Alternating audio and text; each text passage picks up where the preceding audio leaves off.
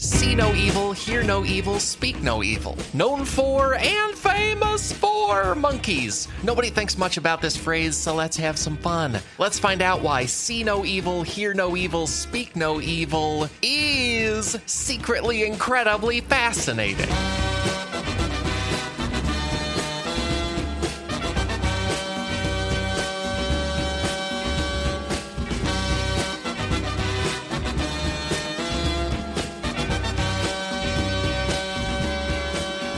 There, folks. Welcome to a whole new podcast episode of Podcast All About Why Being Alive is More Interesting Than People Think It Is. My name is Alex Schmidt, and I'm very much not alone. I'm joined by my wonderful co host, Katie Goldin. Katie, hello. Happy Monkey Podcast Day. I'm so excited for Monkey Podcast Day. And also, uh, folks, we, we're past the maximum fun drive, and thank you to every single person who has supported it and backed it and been part of it. Woo. But as part of celebrating that, we kind of stacked up extra special guests to join me and Katie, not just during, but right after. And what a special guest this week. He is a old pal of ours. He is a best-selling author. His upcoming next book is the third in the Zoey Ashe series. It is Zoey is Too Drunk for This Dystopia. Available for pre-order now. Pre-order books. It's what authors depend on and what makes books sing in, in the world. But we are so happy to be joined by author, TikTok star, and so much more, Jason Pargin. Jason, hello. TikTok star. That's how the world's going to remember me, isn't it?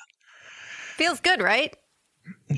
I think well, I think those of us who've known you for a while get a kick out of saying it because it's new and also it's fun, you know? Yes. For people who I, do we have a lot of listeners who are Max Fun people who were not listening to the show before? Yeah, so so far that's what I'm hearing. Yeah. I show up here sometimes. I worked with Alex back in the cracked.com days. I have been on his show many times. Yeah. Uh, I write books and everyone thinks that it is very funny. That statistically, now in 2023, most people who have encountered me have encountered me on TikTok, where where the videos I've posted are now crossed recently crossed 100 million views, which means that's more people than have read any of the books I worked so hard on, or any of the columns I wrote at Cracked over the course of 13 years, or any of the podcasts. Add it all up, it does not equal my freaking TikTok reach. so it's fine. It's fine. I'm not complaining.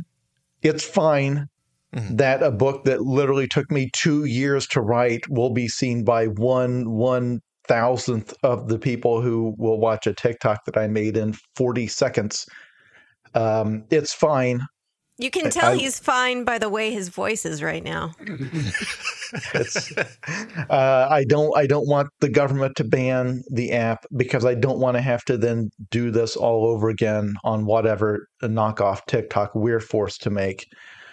But that's a subject for another day. I'm happy to be on the show. I'm always happy to be on the show. Uh, thank you. Yeah. What what will they call TikTok USA when that app is developed, right? Will it be Freedom Talk? Will it be Bald Eagle Talk? I don't know. I don't know what we'll call it. See, here's the thing uh, uh social media apps never have names that mean anything. Like, who would guess what TikTok if you if you knew nothing else, who would guess what that product is, or Tumblr, or any of them? So it will be, I'm going to guess, a nonsense word that is spelled wrong. Free bully. Free Sure, perfect and and and it won't have any vowels, any of the vowel sounds you made there. It won't have any of those. No, It'll only just... consonants, and then like yeah. all lowercase, and then a period in the middle of it. I'm downloading it now, uh, and and I'm I'm so excited about this topic this week. It is, I believe, the first one chosen through the Discord specifically. We're now doing our democracy for suggesting and voting on topics through Discord, and thank you to Blue Crab for picking this one. The topic is see no evil, hear no evil, speak no evil. Let's go around, maybe starting with Jason. What is your relationship to this topic or opinion of this topic? I am very curious to find out how many listeners their connection to this because I think we've seen I think there's a horror franchise called See No Evil. It's a yeah. phrase we've heard and then I I think some smaller number of people have seen The monkeys where there's little figurines and there's a monkey who's got his hands over his eyes, one with his hands over his ears, one's with his hands over his mouth. And so growing up, I saw those figurines, I saw that decoration, I saw those monkeys referenced in cartoons doing that motion, but did not know what it was. And I guess as a kid, foolishly assumed, well, this means something to the adults, I guess.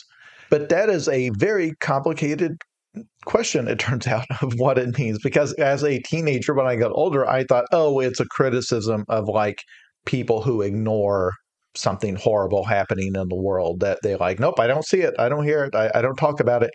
And it turns out, kind of no, it, it it's it's a uh, it's very unclear what it means, and so it gets into the other subject that I am very fascinated by, which is why some icons and symbols just stick in the human brain, even if we don't agree on what they mean. Like, because this has been around for a while. Yeah, it really turns out. And I, Katie, how about you? How how did you come across this? Because uh, as we'll talk about, it's millennia old, which is very exciting. Also, cartoons. I remember specifically there were these old, I believe, Merrie Melodies where a library would come alive and all the characters from the books would kind of come out of their books and interact and they would typically also have like these monkeys as like a bookend and the little monkeys would come alive and sing a little song of like see no evil hear no evil speak no evil Woo! i had no concept of what it meant i just enjoyed watching the singing monkeys and we're going to find out there's a running theory through this that I think part of why this has survived over century after century is that it is just fun to say and look at. That I, I don't know that it's yeah, it's, it's very much there's a rich, deep history. Obviously, we would not have done an entire show about it if there wasn't.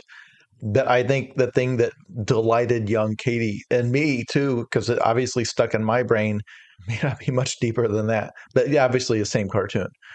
Which, by the way, the cartoons from those 1940s era, like Merrie Melodies cartoons, just full of references to old politicians and actors that uh, we had no context for. But yeah. I think as little kids, you just accept that. Well, it's this is probably something. It's yeah, it's just a character. I don't know what this is, but it's it must it must be something. Yeah, yeah. He must be talking like that for a reason. He must be, you know. I mean, I'm sure I'm like a lot of listeners. I'm very easy to please. If I see a monkey, I just kind of smile. Automatic reaction. I see a monkey and I'm like, ha, look at that monkey. Growing up for me, that was kind of our bet about it because I, I didn't know it from cartoons, but I've got one sibling, my brother, and then on my dad's side, just one male cousin out of all my cousins. And so at Schmidt family parties, they'd have me and my brother and my cousin Michael do this pose for a photo. And it was like, ah, look at the little boys, kind of like monkeys, ha ha ha. And that I, but I didn't know like where it's from, and I just, I just sort of assumed that because my grandpa in particular was very Catholic, like I assumed maybe it's biblical, and then they depict it with monkeys. Like it sounds like wisdom. We never think about it philosophically in the family, but maybe, maybe it's a another thing we've learned from Catholic Church, but it's not. Turns out the reality is not very far from that. There's elements of it. There's elements of the wisdom, and also there are strong elements of monkeys are fun no matter what they're doing. And is this and, a monkey cult? Is this what we're going towards? if only sounds good. The capuchin monkeys, actual little monks that have their little monkey oh. religion, oh. and they go to monkey monasteries, which they call monkasteries. And many weeks we start with a set of numbers and statistics, but this week I want to get straight into the entire story of where this comes from and how we ended up with it, and then we'll do stats and numbers at the end. So this week we're starting with takeaway number one. The phrase see no evil, hear no evil, speak no evil probably originated as an Asian Buddhist saying translated into Japanese language and culture a lot of this first takeaway will be fuzzy. A lot of this will be distant historically, but we think it came from Buddhism in Asia, and then the point where it started reaching the rest of the world started in Japan. I hope listeners are not frustrated by your words like maybe and seems to, because surely they understand. They're, they're regular listeners, listeners of the show. If you go back far enough in history, which is not very far at all, you just reach a black box of I don't know. Nobody wrote it down. We, the vast majority of human history is a total mystery to us. We just have to kind of assume this is what probably happened. The problem is everyone from that time period has unfortunately died. So We cannot ask No. them. Yeah, I'm sorry. I know this is yeah, it's bad news. Bad news, guys. They're all dead. So, but that's interesting. So it I mean it kind of so it's kind of a mantra. It seems like it has some either spiritual or philosophical significance then. But I think the the mystery we are trying to solve for the listeners here is well, how did monkeys become involved? We'll get to that. we're, we're getting to that because this is going to Yeah, it's true. not going to be clear at all when we start well, but why why monkeys it's coming it, this is this is why i find this fascinating in fact i find it incredibly fascinating in a way that's not obvious it's it's like secretly. In a way that's secret, yeah. yeah You're both very sweet. Uh, so the the key sources for this first takeaway, there's a piece for Atlas Obscura by users Fred Cherry Garden and Johnny Raven, uh, and All also good an names. entry in the Oc- All very good names. Cherry Garden? Yeah, one of them has a Yeah, bird. Raven? you Yeah. know? yeah, yeah. Uh, and the other source here is the Oxford Dictionary of English Folklore, edited by Jacqueline Simpson and Steve Roud. Le- le- Uh, but less this- good names. I'm, I don't mean to be mean, but slightly less good names. Yeah, it, I I definitely did a lot of cross checking of these kinds of sources this week because the start of the story is so fuzzy because the the history of this phrase may go back more than 2000 years. This phrase see no evil, hear no evil, speak no evil, it might have roots in each of those ideas separately if that makes sense. Like just you can just tell someone to see no evil or just tell someone to hear no evil or just tell someone to speak no evil uh, and we don't know exactly which part of Asia coined an individual part or all of it.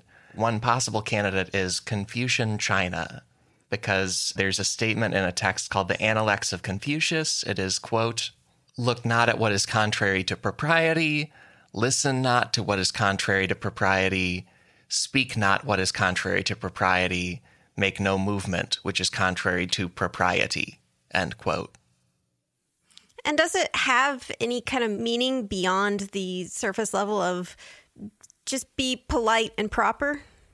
That's a great question. Yeah, this is just too far beyond my experience and our time for me to know. Yeah. I mean, you have not mastered sort of philosophy and you have not sort of reached a state of greater being, Alex. Because, uh, yeah, as we talk about this phrase, there's just a not citable, not researchable thing of you can take this phrase very surface level or very entire meaning of life. Like it can just be, hey, be calm in situations, or it can be kind of approaching the golden rule, like do nothing to others that you would not want done to yourself. This is the meaning of life. Yeah, but also we're going to find out in a moment because I, I know what Katie is asking. This phrase, the way they boiled it down in Japanese, rhymes, and it's a fun it's a fun rhyme. Well, the human brain, this is science. If you can turn a slogan into a fun little rhyme, it will stick in the brain way, way, way better than if it's just a phrase. There's something about rhymes, there's something about the rhythm that just, you know, like like some of us, not me, of course, but to remember the order of the alphabet, we still have a little song we have to sing um, to remember which which letter goes where.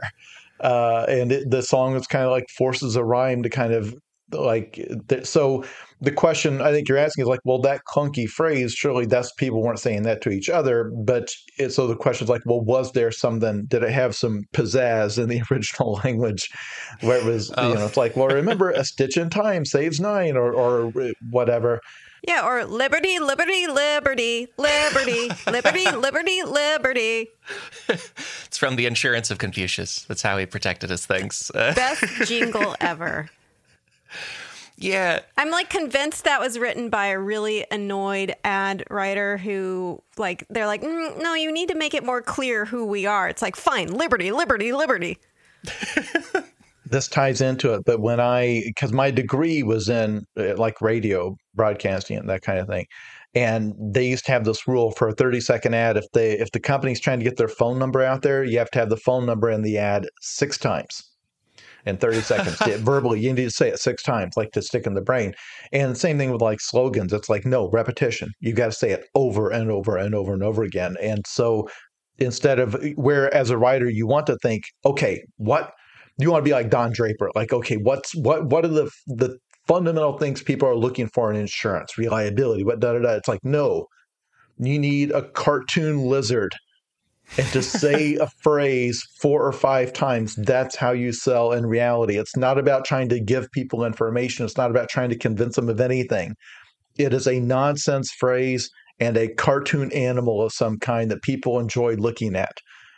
There's also been research that shows even if you don't immediately trust a commercial, it after like a few months, you'll kind of forget where you heard it from, just that you heard about it and it's stuck in your brain. And that actually gives it sort of this superficial reliability that you can't quite put a finger on, but you're like, yeah, I remember hearing about this. You don't remember that it was from a commercial. So then you kind of, when you're looking for things, you're like, oh, yeah, I kind of heard something about Geico maybe being good. I don't remember that a gecko told me that, but I think it was an Australian man. I don't know. New Zealand?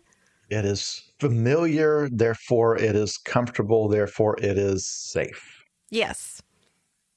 MaximumFun.org slash join. Folks. Uh,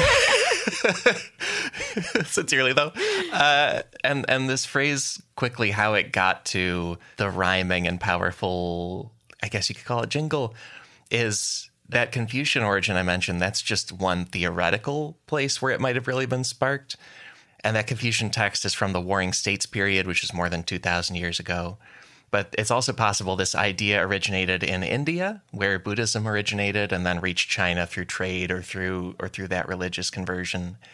But all of this is fuzzy. What we're clear on is that there was a cultural exchange from China to Japan around the 700s AD. So around 1300 years ago, the 700s AD, Buddhist monks go from China to Japan and many proverbs from Chinese culture, but also from Asian Buddhism, because those are also separate things. Many proverbs and cultural things from all that enter Japanese culture, enter Japanese religion. And all of this combination results in a Japanese language saying, which is Mizaru Kikazaru Iwazaru. Now we're talking. Mizaru Kikazaru Iwazaru. That feels good on the mouth.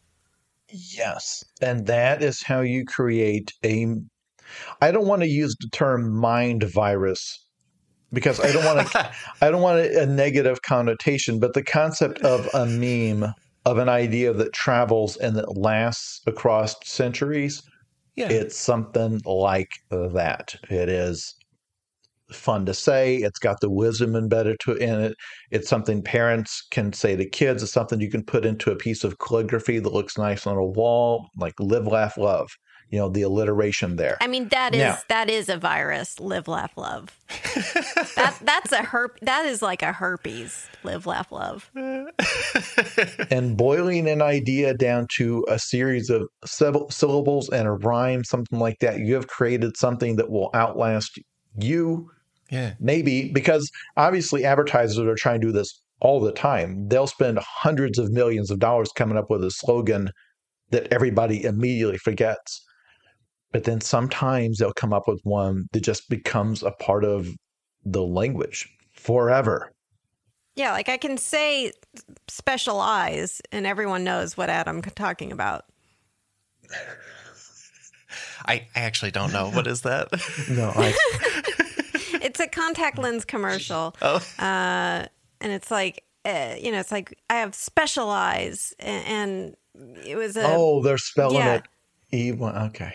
And then it's uh, so, and then uh, it was sort of designed to be like a soap opera, but it was about a guy ordering contact lenses and being uh, not believing that you could order his brand of contact lenses through the mail. And then she shows him that you can, and he goes, My brand and it. but even and that name, like it takes off like a rocket ship because of how those words work in English.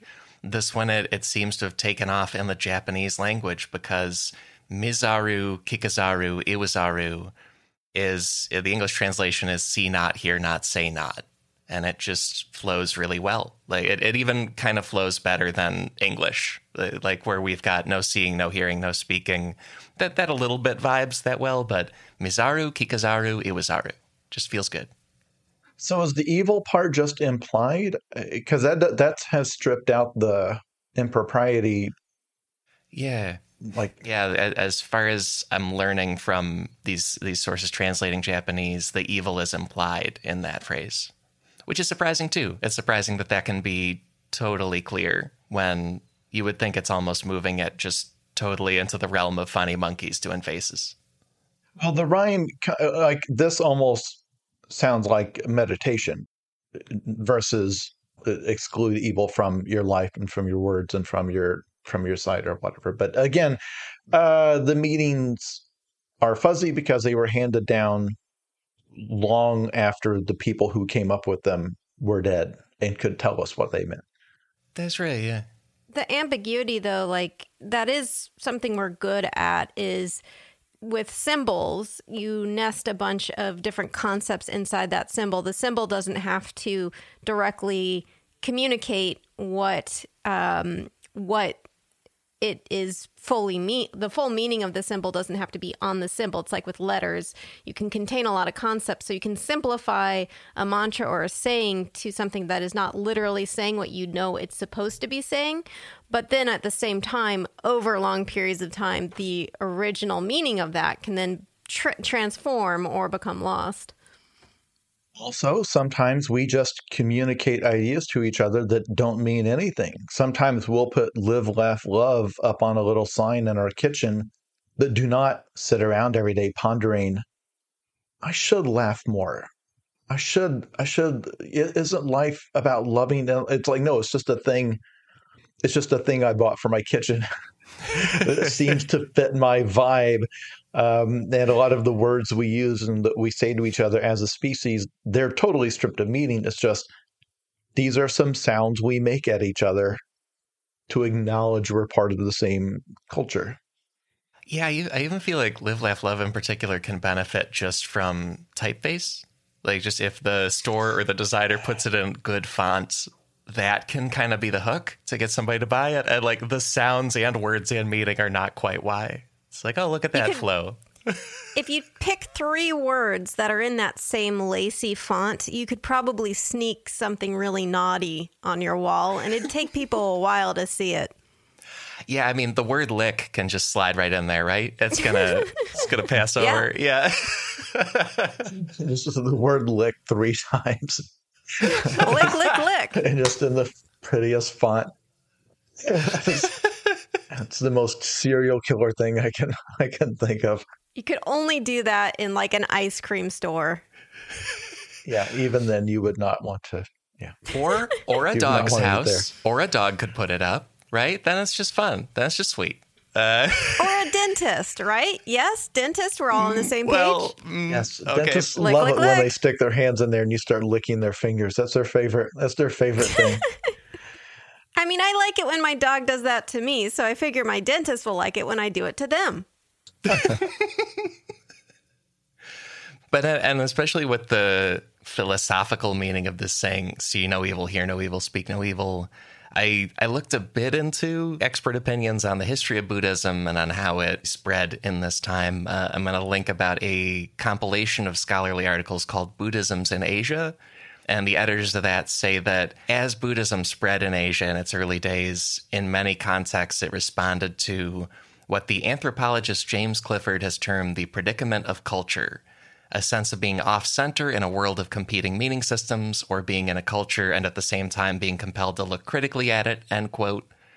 And so I, I feel like that kind of fits this thing where this phrase can mean a lot of things to a lot of people because it seems to have some fundamental element of not doing wrong. And maybe also you could say there's a fundamental element of not letting things throw you. And so that all kind of fits a chaotic situation or just lots of different people's lives and predicaments. Like it can be as flexible as live, laugh, love. I, don't mean to keep comparing it to that goofy thing. It, it means more than that, but, but you know what I mean.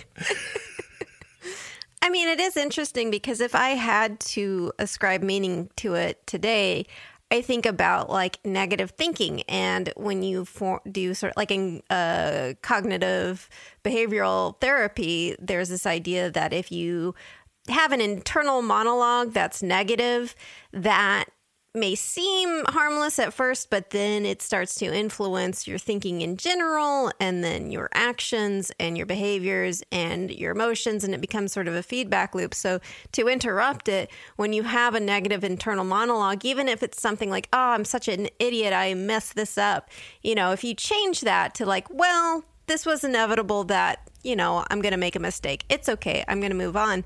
Then you can transform your emotional outlook on things. And so that kind of, I get that meaning from it, but then I feel like there's so many other meanings you could take from it. You have discovered the secret, which is that it is something that is open enough to interpretation that many people coming from many different points of view can look at it and say, yeah, I can see, you know what? To me, this means Whereas I, growing up, I thought the reason that we had monkeys doing it is that we were making fun of the idea, that it was a criticism of authority figures who refuse to see corruption, refuse to see what's going on, or yeah. citizens who refuse to, you know, they ignore injustice. And so it's like, nope, I don't want to see it. I don't want to hear about it. I don't want to talk about it. That's not my problem that these people are being oppressed. Whereas you found something totally different. I think this idea has persisted for exactly that reason because it is a universal multi tool that many people can look at and say, no, as a mantra, this has deep meaning for me, even though people are taking totally opposite meanings from it. Yeah. It's like a Rorschach test, but with monkeys, which is kind of a coincidence because whenever I look at a Rorschach test, I see monkeys. no matter what, every time monkeys kissing, monkeys dancing. Yeah, and the universality of it, we have one other big takeaway, and it's a huge one because it's how we basically got to here and got to sitting and taping this episode. Takeaway number two Japanese language and mythology is how the idea of see no evil, hear no evil, speak no evil got represented by monkeys and got introduced to English. Finally, the monkeys are about to show up in the story. This is when I'm interested. I start listening now. There are listeners who have been scrubbing through this recording trying to hear the word monkey to see when the monkeys show up. it's here. It's whatever the minute mark is that this is. Yeah. Learning what the waveform for monkey looks like. Monkeys, MaximumFun.org slash join. Monkeys, MaximumFun.org slash join. It's a great scheme I've got. It's working really well. Uh, and the, the, key sources here the, are those previous sources in the first takeaway. And we're also using a report from NPR's show, The Two Way by Camilla Domonoske. Because in Japanese, this phrase is Mizaru Kikazaru Iwazaru. And there's, there's still some vagueness in this part of the story, but the gist is what happens is this phrase from China and possibly from Buddhism gets translated into Japanese, and those words Mizaru, Kikazaru, Iwazaru all end in the same sound. They all end in Zaru. And that's very similar to the Japanese word Saru, which is usually translated spelled S A R U. Uh, but that word means monkey. So just coincidentally, these Japanese words are a play on words for monkeys, and that kicks this off. I just love how those just little coincidences create such a domino effect in culture. Yeah, that's all it took. But you, if you look into any element of the popular culture and try to trace it back far enough, this is what you get. Yeah. Where eh, you, whether you're talking about fairy tales, holidays, when you try to piece together why we celebrate Easter with bunnies and eggs, and then trying to discern, it's like, well, yeah, but how did they get connected? How did they get merged?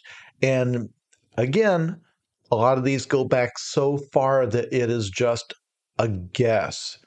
The, the concept of the Christmas tree, of where Santa Claus came from. And there's like eight different characters that they combined.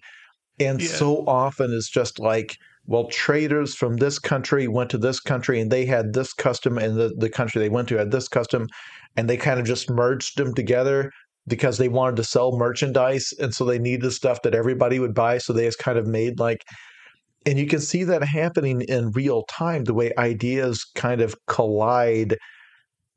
I, I don't want to say that it's random because I don't want to make it sound like it's meaningless, but the evolution of icons and slogans and phrases and sayings and things like that is incredible to watch because there is such a randomness to it where it could easily have been different. And then it's like well it kind of kind of sounds like monkey. And so people started thinking like making monkey jokes or monkey pictures or monkey figurines or whatever and you were then off to the races. Yeah.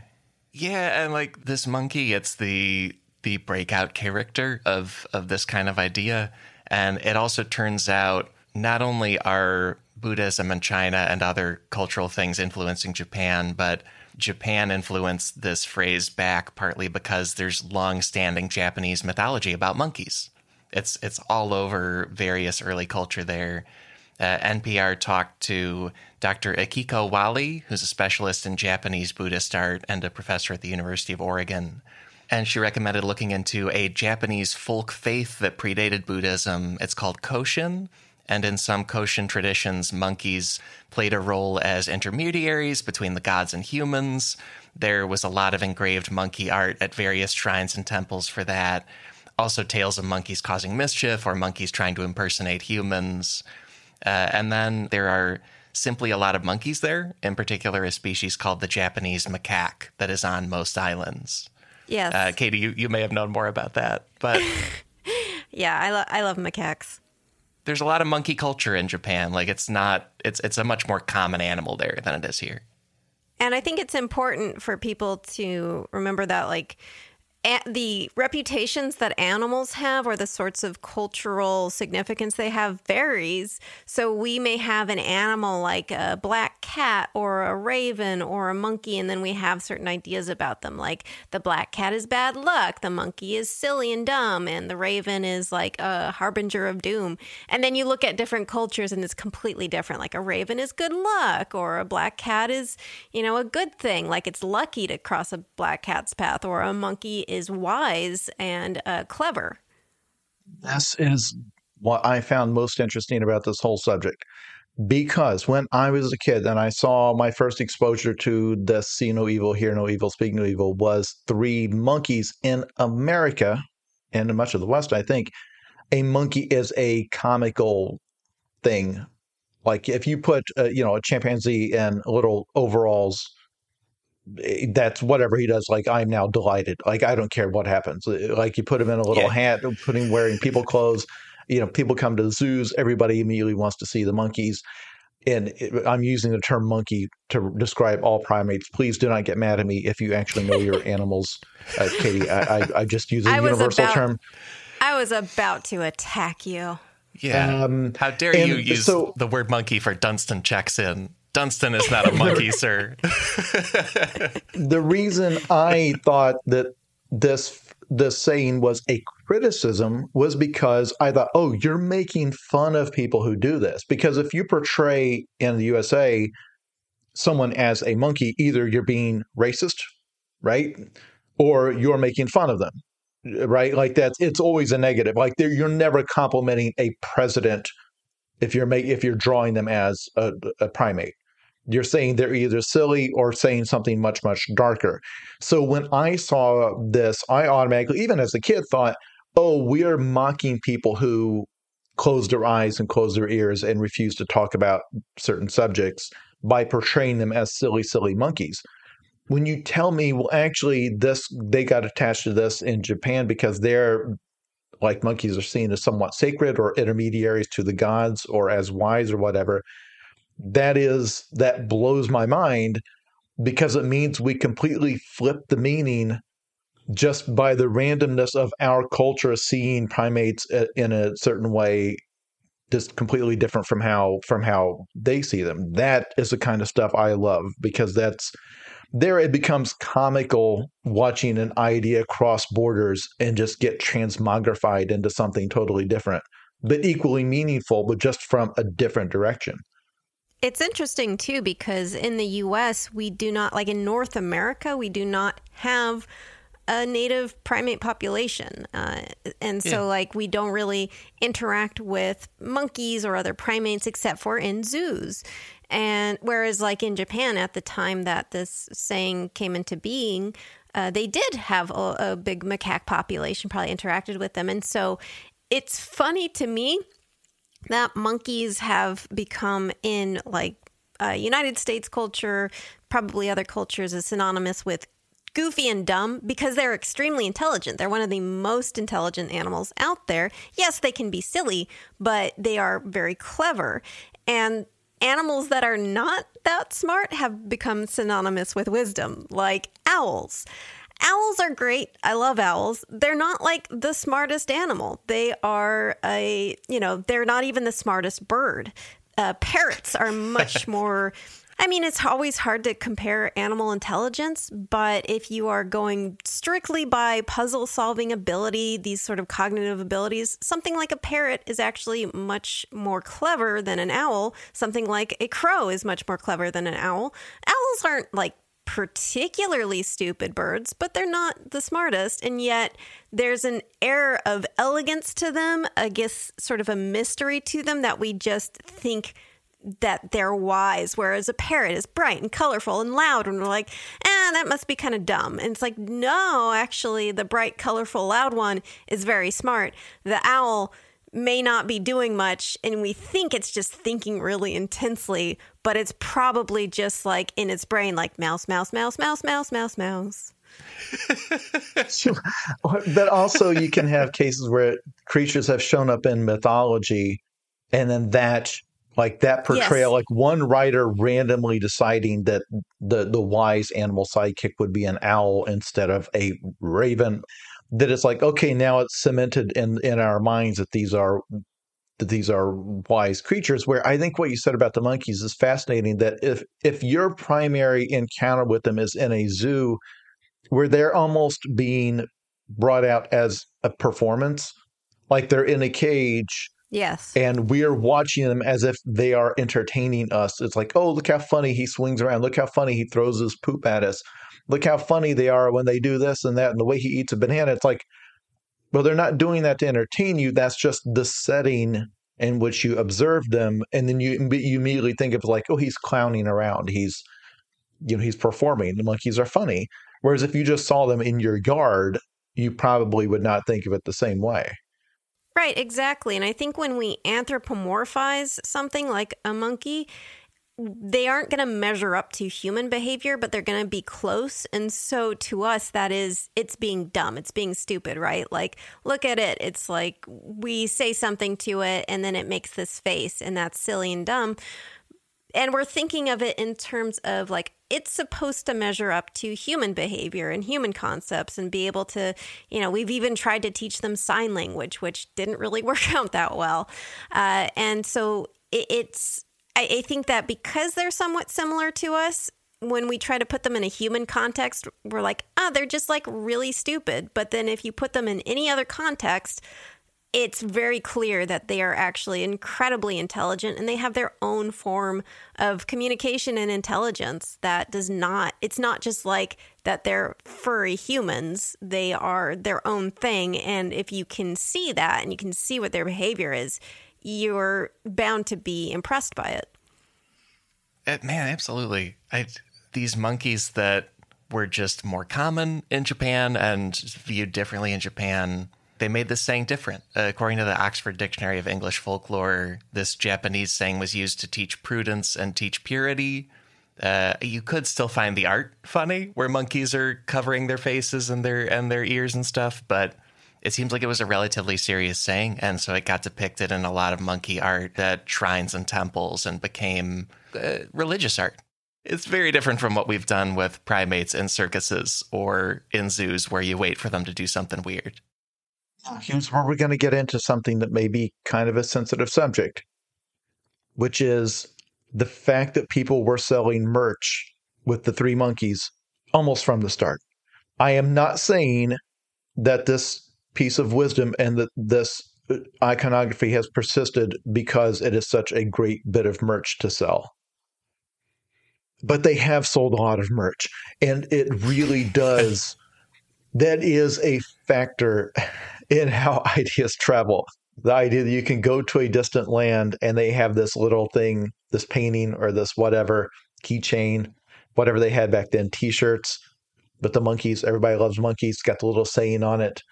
Yeah certain ideas persist because they lend themselves to merch. I'm not saying that's why this one persisted. I'm saying that is a real factor in the world.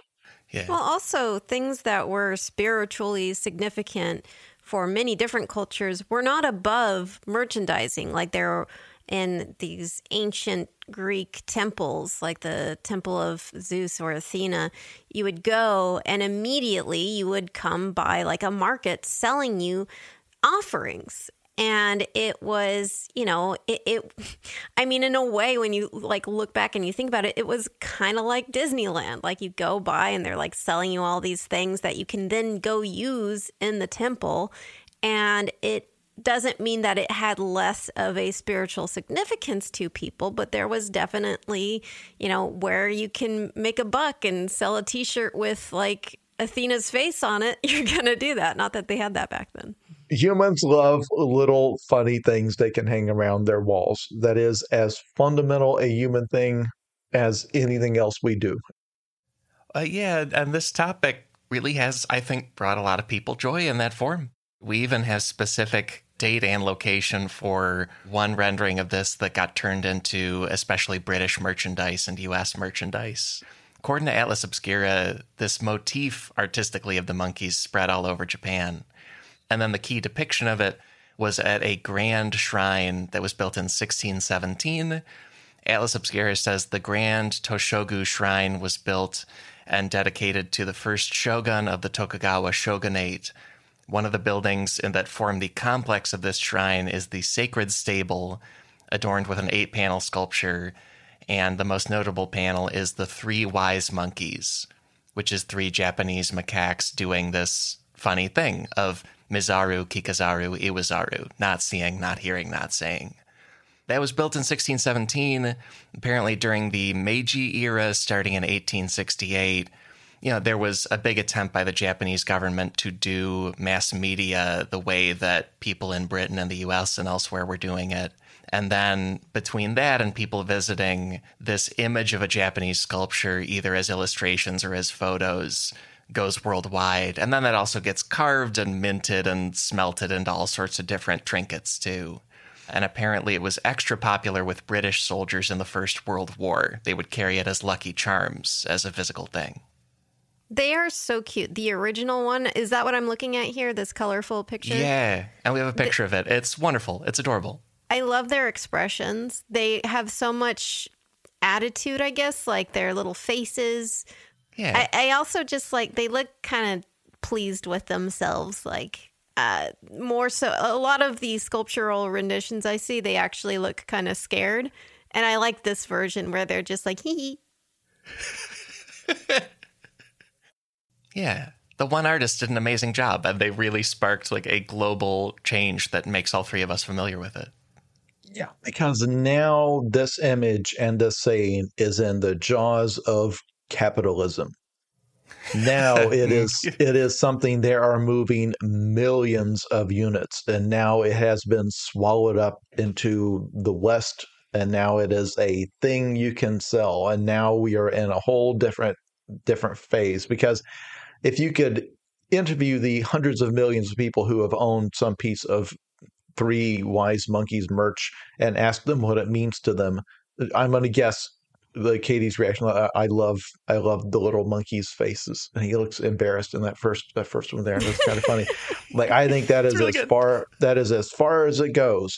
Um, but there is a point where we buy things because we saw it and saw someone else had it, and then we bought it for ourselves, and that is as deep as the meaning goes, which is which is fine. But the way ideas spread in the like mass media capitalism era very different than how they spread prior to prior to that. Once you start getting to the 1920s or whatever, and it's like British soldiers had these in their pockets, it's like, yeah, now now it's a thing. Now it's a thing that every every souvenir shop has in it. Yeah. And it, and then as text it even might have glommed onto a Middle Ages saying. Apparently, there used to be a late Middle Ages saying in English, which is hear all, see all, say not. One more time, that's hear all, see all, say not, which is different. But apparently, some Europeans made figurines of the monkeys doing that, where two of the monkeys are trying to hear and trying to see. And then that has also sort of dovetailed into ultimately being this this Asian saying that people probably didn't know is Asian. So what is that? That's just saying like remain like remain silent or don't talk too much. What's the what's the value there they're trying to Yeah, I I think it's sort of a keep your cards close to your chest meaning. Like just be smart about stuff, but I, it's also sort of like the other saying that's the topic. It could mean lots of different things.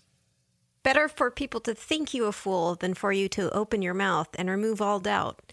People who people who say stuff like that love to hear themselves talk more than anyone else. Is the funny thing.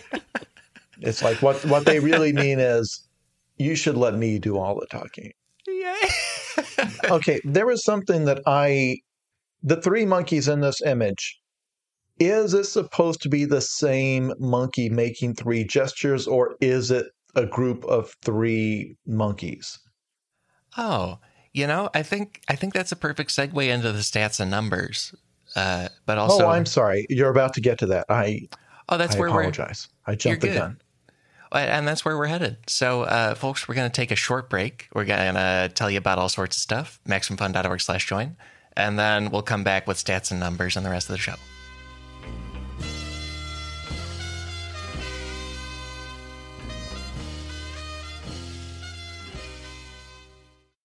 Hey, it's Alex, and I want to tell you two things I'm excited about. One is the thing I have been excited about since episode one of this podcast. For the entire run of this podcast, it has been supported by listeners. Now more than ever, with our wonderful partners at Maximum Fun, it's a listener supported network. That's how these are artist owned shows. That's how it's an employee owned co op. It can only exist through listener support. So, listeners who support this show are the reason you are hearing this show. In order to make that support go as far as it possibly can, I am also always looking for companies that make sense as a sponsor to, to jump in and do an extra little tag team on top of that listener support. This week, that sponsor is Wild Grain. Wild Grain is the first ever bake from frozen subscription box for sourdough breads, fresh pastas, and artisanal pastries. Uh, one more time, that's sourdough breads, fresh pastas, and artisanal pastries. In other words, the three best foods, right? I would not turn down any of those ever, which is why I keep checking the tracking on the wild grain box that is coming my way. Also, as I track that box, I know that I will get to have my foods very quickly because every item bakes from frozen in 25 minutes or less. If you have an oven, if you even do a toaster oven sized amount, you're going to be able to eat this very quickly after receiving it in the best way. Also, Wild Grain is based in Boston. Shout out our northeastern neighbors, Boston. And I like that they are rooted in the Boston community. For every new member, Wild Grain donates six meals to the Greater Boston Food Bank. So when you eat good as a Wild Grain member, you also get to do good at the same time. There's also just an accidental nice thing here for me, because as you remember from a few weeks ago, we did an episode about yeast. Me and Katie got to talk about yeast all the time, like, oh, yeast, it does all this magic stuff. Really got me in the mood for sourdough. I don't know about you. I don't, I don't know if the episodes impact you that way, especially if they're foods, but man, I wanted to have some sourdough. And so I just keep checking this tracking on this wild grain box because I know I'm going to open it, I'm going to preheat the oven, and I'm basically immediately going to prepare myself sourdough. It bakes from frozen in 25 minutes or less. So within the hour, I'm going to be chowing down. It's going to be great. And let's set that up for you. For a limited time, you can get $30 off the first box plus free croissants in every box. Wow. When you go to wildgrain.com slash sifpod to start your subscription, free croissants in every box and $30 off your first box when you go to wildgrain.com slash sifpod. Again, that's wildgrain.com slash sifpod, or you can use promo code sifpod at checkout. Back for another game. You know it. What's going on? Just one more week till Max Fun Drive. Hard to believe. It's been a heck of a year since the last one. We're now a worker owned co op. We raised $50,000 for charity last year. And we've added a bunch of awesome new shows. But do you think we're ready to do it again? Absolutely. Lovely new gifts are lined up. The episodes will be amazing, and wait till everyone hears the bonus content. Yeah, plus they know to go to MaximumFun.org slash newsletter, so they're getting all the news. Oh, like that meetup day is on Thursday, March 21st. Then what's bothering you? Me? Oh, nothing. We're all set for Max Fun Drive to start on Monday, March 18th. I just didn't want you to see this coming. Check. What? Hang on. It's hard to explain what happens on Jordan Jesse Go. So I had my kids do it. Saying swear words. Saying swear words. Yeah, um, bad jokes. Bad jokes? Bad jokes. Maybe it's like you tell people that you're gonna interview them, and then you just stay there like, like really quiet and try and creep them out. it's just really boring. Because of Jordan, right? Not me. Because of both of you. Oh. Subscribe to Jordan Jesse Go, a comedy show for grown-ups. I forgot that we hadn't done the stats already, so I Oh, yeah, that's great. I thought yeah. we had skipped this point because the fact that this could possibly be the same monkey three times infuriates me for some reason. No, it's got to be three monkeys. They've each got three names like Huey, Dewey, and Louie. Uh, that's I refuse any other version. Yeah, folks, we are back and we're going to dive into that idea that you may not have thought of that maybe this is the same monkey repeatedly. But to get into that, on every episode, we get into a set of fascinating numbers and statistics. This week, that is in a segment called Stats Rule Everything Around Me. Sif, get the knowledge. Numerical thrill, y'all. Uh, folks, that name was submitted by Alan Sigismund on Twitter. Thank you for that, Wu Tang Alan. And there's a new name for this segment every week. Please make them as silly and wacky and bad as possible. Submit through that Discord for SIF that we have. Also, personal note from Alex. I think this is going to be the last episode before I stop using Twitter. Uh, the accounts will still be up for me and for the podcast, but just hasn't been a good experience on that app. And there's so many other ways to hang out, in particular the Discord. There's a link in the description of the episode to join the Discord. We're also on Instagram, also on TikTok at SIFPod, but let's hang out other ways, and it's great. Uh, but we, but we, what we really want to know, why could this be just one monkey? Because uh, uh, one way of finding that out has been emoji. First number here is 2015. The first number here is 2015. That is the year when Unicode added three emoji to the world's emoji keyboard, representing each of these three monkeys the See No Evil monkey, Hear No Evil monkey, Speak No Evil monkey. And Emojipedia says they were all added in the global Unicode set in Emoji 1.0. They were not in some earlier forerunners of emoji created by Japanese mobile phone companies. Uh, if you want to hear all about the history of that, listen to the Bison Emoji podcast miniseries that I made with Katie Guesting. Alex is in the pocket of big emoji. There, I said it. you did not make me sign an NDA. Oh no. Next number here is a poll result. It is 53.4%. So not a huge majority, but a majority. 53.4% of respondents to a Twitter poll in 2016 said that they think this is one monkey making three different faces rather than three different outrageous. monkeys. Uh, so literally most people thought it was just one monkey this whole time. Yeah. That is I I, I gobsmacked. Because yeah, the the emoji it, it is a not obvious choice to make it three separate emoji, right? Like they're emoji of three or more people all in one picture, like the sort of family emoji. And it seems like, especially in the emoji era, we've landed on this new possibility that it is one monkey doing three things. People who mainly have discovered them through their keyboard rather than Merrie Melodies or my grandpa, they I guess they're deciding oh, it's that that monkey doing different stuff. We love the one monkey we all know. This is this is a historical revisionism, I think, of monkeys.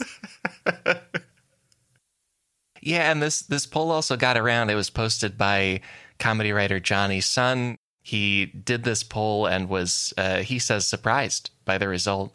There were also a few people who responded to the poll with, the kinds of information we've been talking about on the podcast. Like they replied to the tweet and said like it was Aru Kikazaru. Like you need to know that.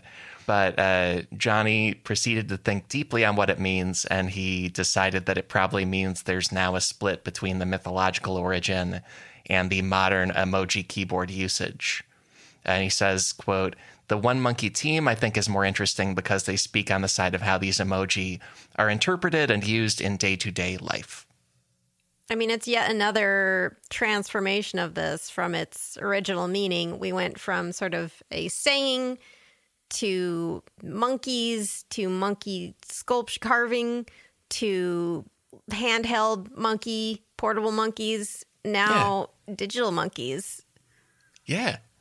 Let me just say the revelation that in here that this maybe is supposed to be the same monkey making three different gestures and that maybe it always has meant that is there is there a definitive answer? I, I, you're probably getting to it. That really for some reason really really bothers me the idea that maybe i've always been looking at it wrong. Yeah i i believe it is supposed to be three separate monkeys in the pre internet version in the version that's being carved and represented places. But again, this is not scriptural or not from one legend everybody subscribes to. It's it's kind of whatever you make of it. So are the monkeys friends? Are they brothers? Are they nep all three brothers and they're uh, the nephew to a rich monkey?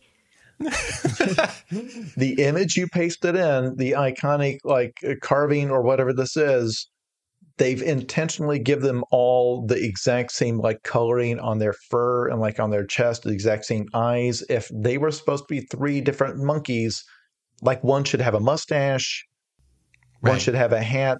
Do you see I'm saying? Right. Like in the rules of art, if it was supposed to be a wacky three yeah. Huey, Dewey, and Louie type situation, they would have some differentiation. And they yeah. a red this, hat, a green hat, blue hat.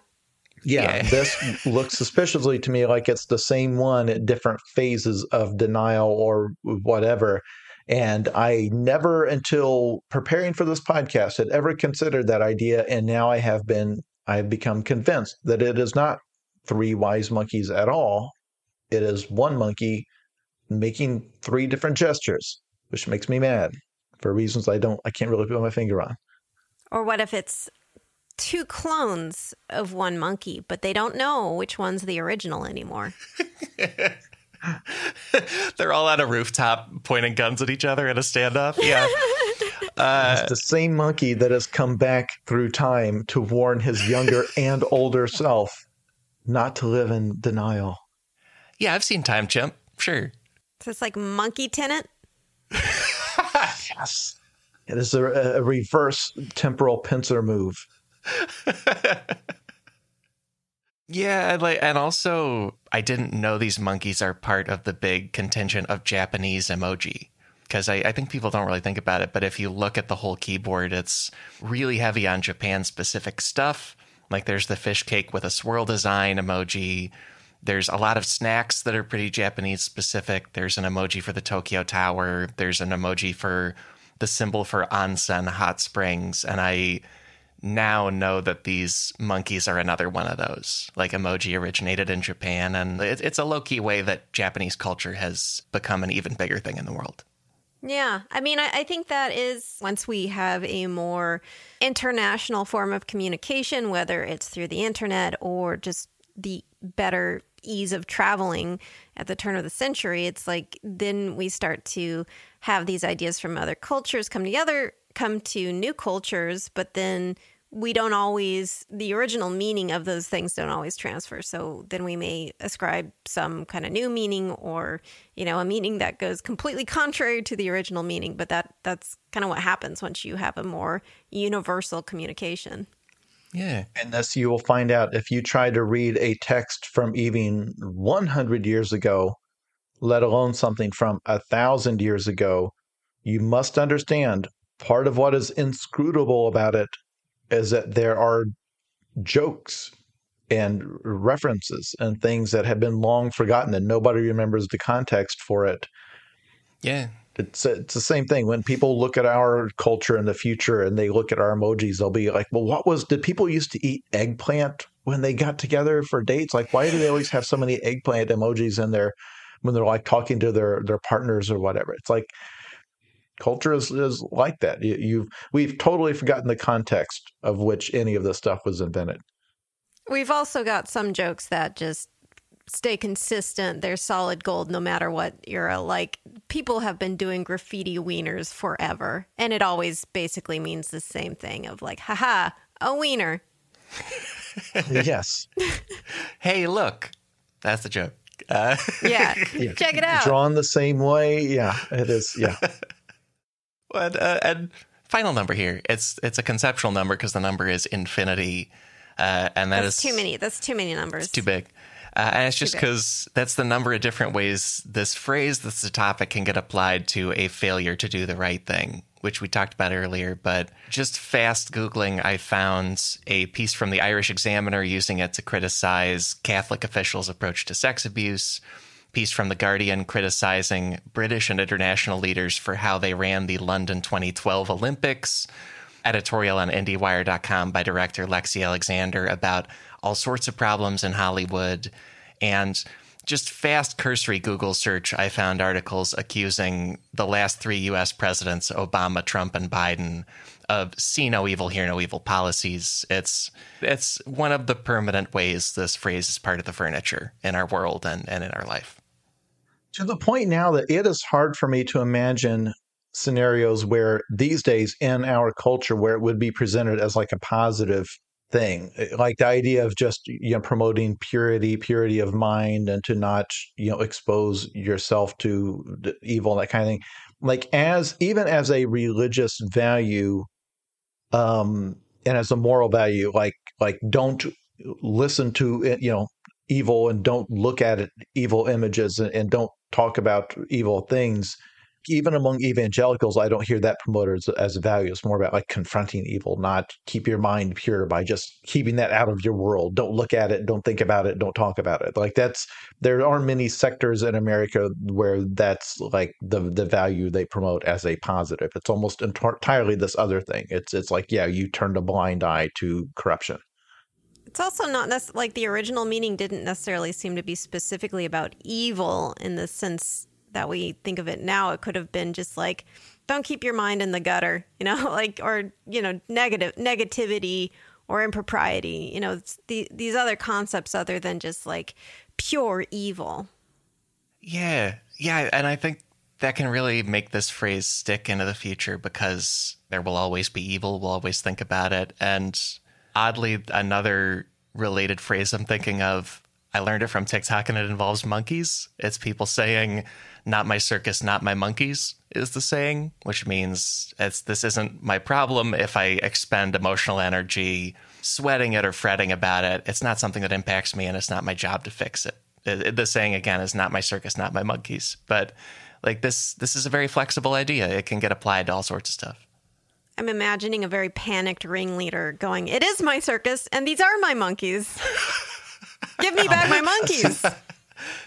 That's a saying that I thought was regional from where I'm from, from the Midwest, uh, because it, it oh. implies oh. that the monkeys have escaped and are rampaging.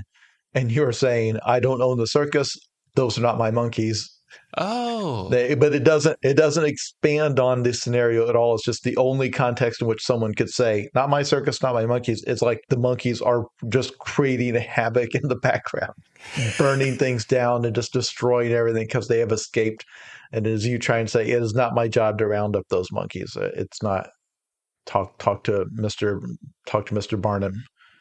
I also wonder how I, I'm excited to see how see no evil, hear no evil, speak no evil transforms again because as people use the emojis, there's going to be new meanings ascribed to them. Just like you know, everybody knows the peach emoji has a meaning. Uh, you know, uh, yeah. then you know like it will have new meanings as we use them in social media actually i don't know what the peach emoji means i was bluffing i was hoping everyone would think i knew what that meant peach season uh, yeah, I, have actually like organically seen the see no evil emoji specifically for embarrassment. Hmm. Like somebody saying, "Oh, I'm so embarrassed," and they tag it with a, a monkey covering its eyes. And that is something we are going to expound on in the bonus episode, I happen to know. Perfect. Because segue. that is a whole thing of real animals actually doing this gesture. And when humans do it, what does it mean and why do we do it? Tune into that. MaximumFun.org slash Monkey! Monkey! MaximumFun.org slash join. Monkey!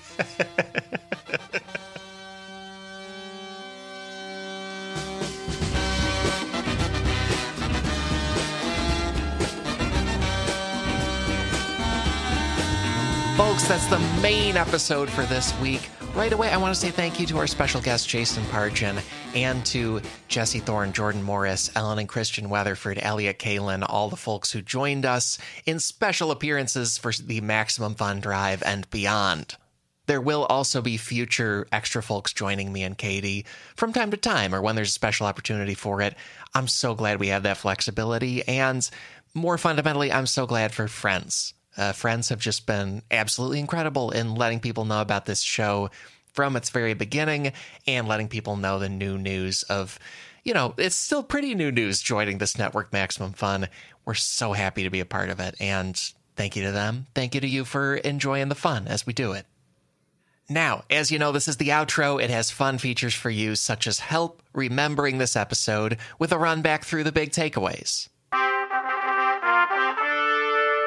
Takeaway number one the phrase see no evil, hear no evil, speak no evil probably originated as an Asian Buddhist saying translated into Japanese language and culture. Takeaway number two Japanese language and mythology are how the idea of see no evil, hear no evil, speak no evil got represented by monkeys and also introduced to English. We also had a whole set of stats and numbers about new modern meanings for this phrase, everything from ignoring evil in the world to deciding one single monkey is all three of the emoji. Those are the takeaways. Also, I said that's the main episode because there is more secretly incredibly fascinating stuff available to you right now if you support this show at MaximumFun.org. And we previewed it right at the end of the episode there. The bonus show is about real life monkeys inventing their own meaning for the see no evil gesture. They independently started doing it, and for a specific communication reason. Visit MaximumFun.org for that bonus show, for a library of nearly 12 dozen other bonus shows, and a catalog of all sorts of Maximum Fun bonus shows. A bunch of new BoCo from the Drive that just happened. It is special audio just for members. Thank you for being somebody who backs this podcast operation. Additional fun thing check out our research sources on this episode's page at MaximumFun.org. Key sources this week include Atlas Obscura, the Oxford Dictionary of English Folklore, edited by Jacqueline Simpson and Steve Roud. Also, a book of scholarship called Buddhisms in Asia Traditions, Transmissions, and Transformations, that's edited by Nicholas S. Brasovan and Micheline M. Soong and published by State University of New York Press. That page also features resources such as native land.ca. I'm using those to acknowledge that I recorded this on the traditional land of the Canarsie and Lenape peoples. Also, Katie taped this in the country of Italy. Jason recorded this on the traditional land of the Shawnee, Eastern Cherokee, and Saatsoyaha peoples. And I want to acknowledge that in my location, Jason's location, and many other locations in the Americas and elsewhere, Native people are very much still here. That feels worth doing on each episode. And join the free SIF Discord where we're sharing stories and resources about Native people and life. We're also talking all about this episode on the Discord. And hey, would you like a tip on another episode? Each week I'm finding something randomly incredibly fascinating for you by running all the past episode numbers through a random number generator. This week's pick is episode 22, which is a fantastic episode all about mayonnaise. Turns out mayonnaise might be named after a Mediterranean city, named after a Carthaginian general. So I recommend that episode. I also recommend my co host Katie Goldin's weekly podcast, Creature Feature, about animals, science, and more.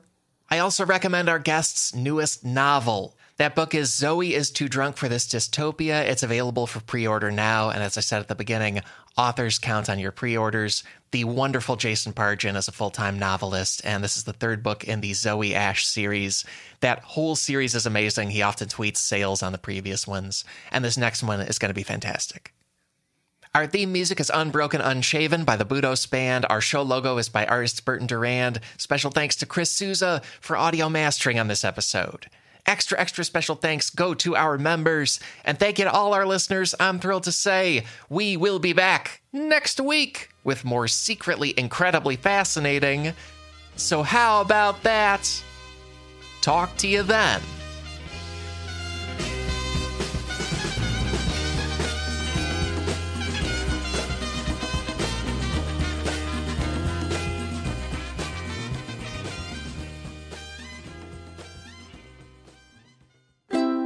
MaximumFun.org. Comedy and culture. Artist owned. Audience supported.